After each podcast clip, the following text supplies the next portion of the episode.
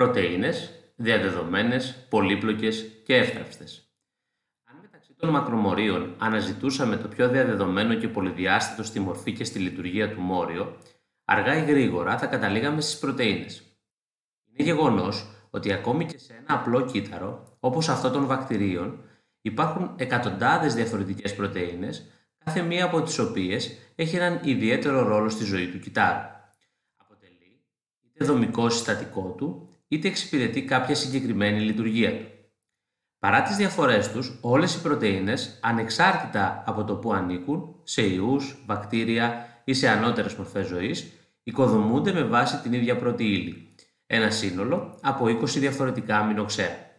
Από τα 20 αυτά είδη αμινοξέων, ένας διαφορετικός αριθμός κάθε φορά, συνδεόμενα με διαφορετική αλληλουχία, δίνουν μια τεράστια ποικιλία πρωτεϊνικών μορίων. Ο αριθμός των αμινοξέων που είναι διαφορετικός για κάθε πρωτεΐνη μπορεί να ξεπερνά τα χίλια. Για να αντιληφθούμε πώς είναι δυνατόν να δημιουργούνται διαφορετικά είδη πρωτεϊνών όταν η πρώτη ύλη, δηλαδή τα αμινοξέα, είναι κοινή για όλους τους οργανισμούς, φτάνει να σκεφτούμε τη γλώσσα μας. Τα 24 γράμματα του ελληνικού αλφαβήτου, τοποθετούμενα σε διαφορετικούς συνδυασμούς, αρκούν για να σχηματίσουν χιλιάδες διαφορετικές λέξεις που χρησιμοποιούμε για την επικοινωνία μας. Με παρόμοιο τρόπο, τα 20 διαφορετικά αμινοξέα, τοποθετούμενα σε διαφορετικούς συνδυασμούς, μπορούν να σχηματίσουν έναν τεράστιο αριθμό διαφορετικών πρωτεϊνικών μορίων.